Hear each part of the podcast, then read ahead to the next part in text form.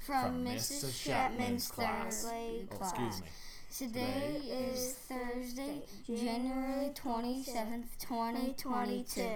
Lunch today is a bacon, egg, and cheese, or PB&J. Happy birthday to Faye in Mrs. Fitzgerald's class, Stella in Miss Harrington's class. Please stand for the Pledge of Allegiance.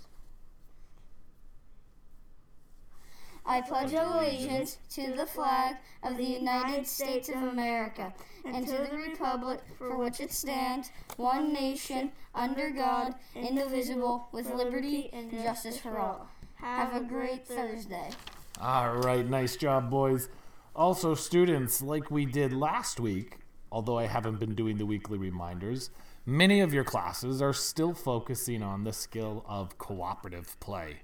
And in case you forgot, a reminder of the definition is cooperative play is when kids play together with shared goals and they may agree on rules and organize their play. When we do that, the play is much more fun. Like they said, have a great Thursday.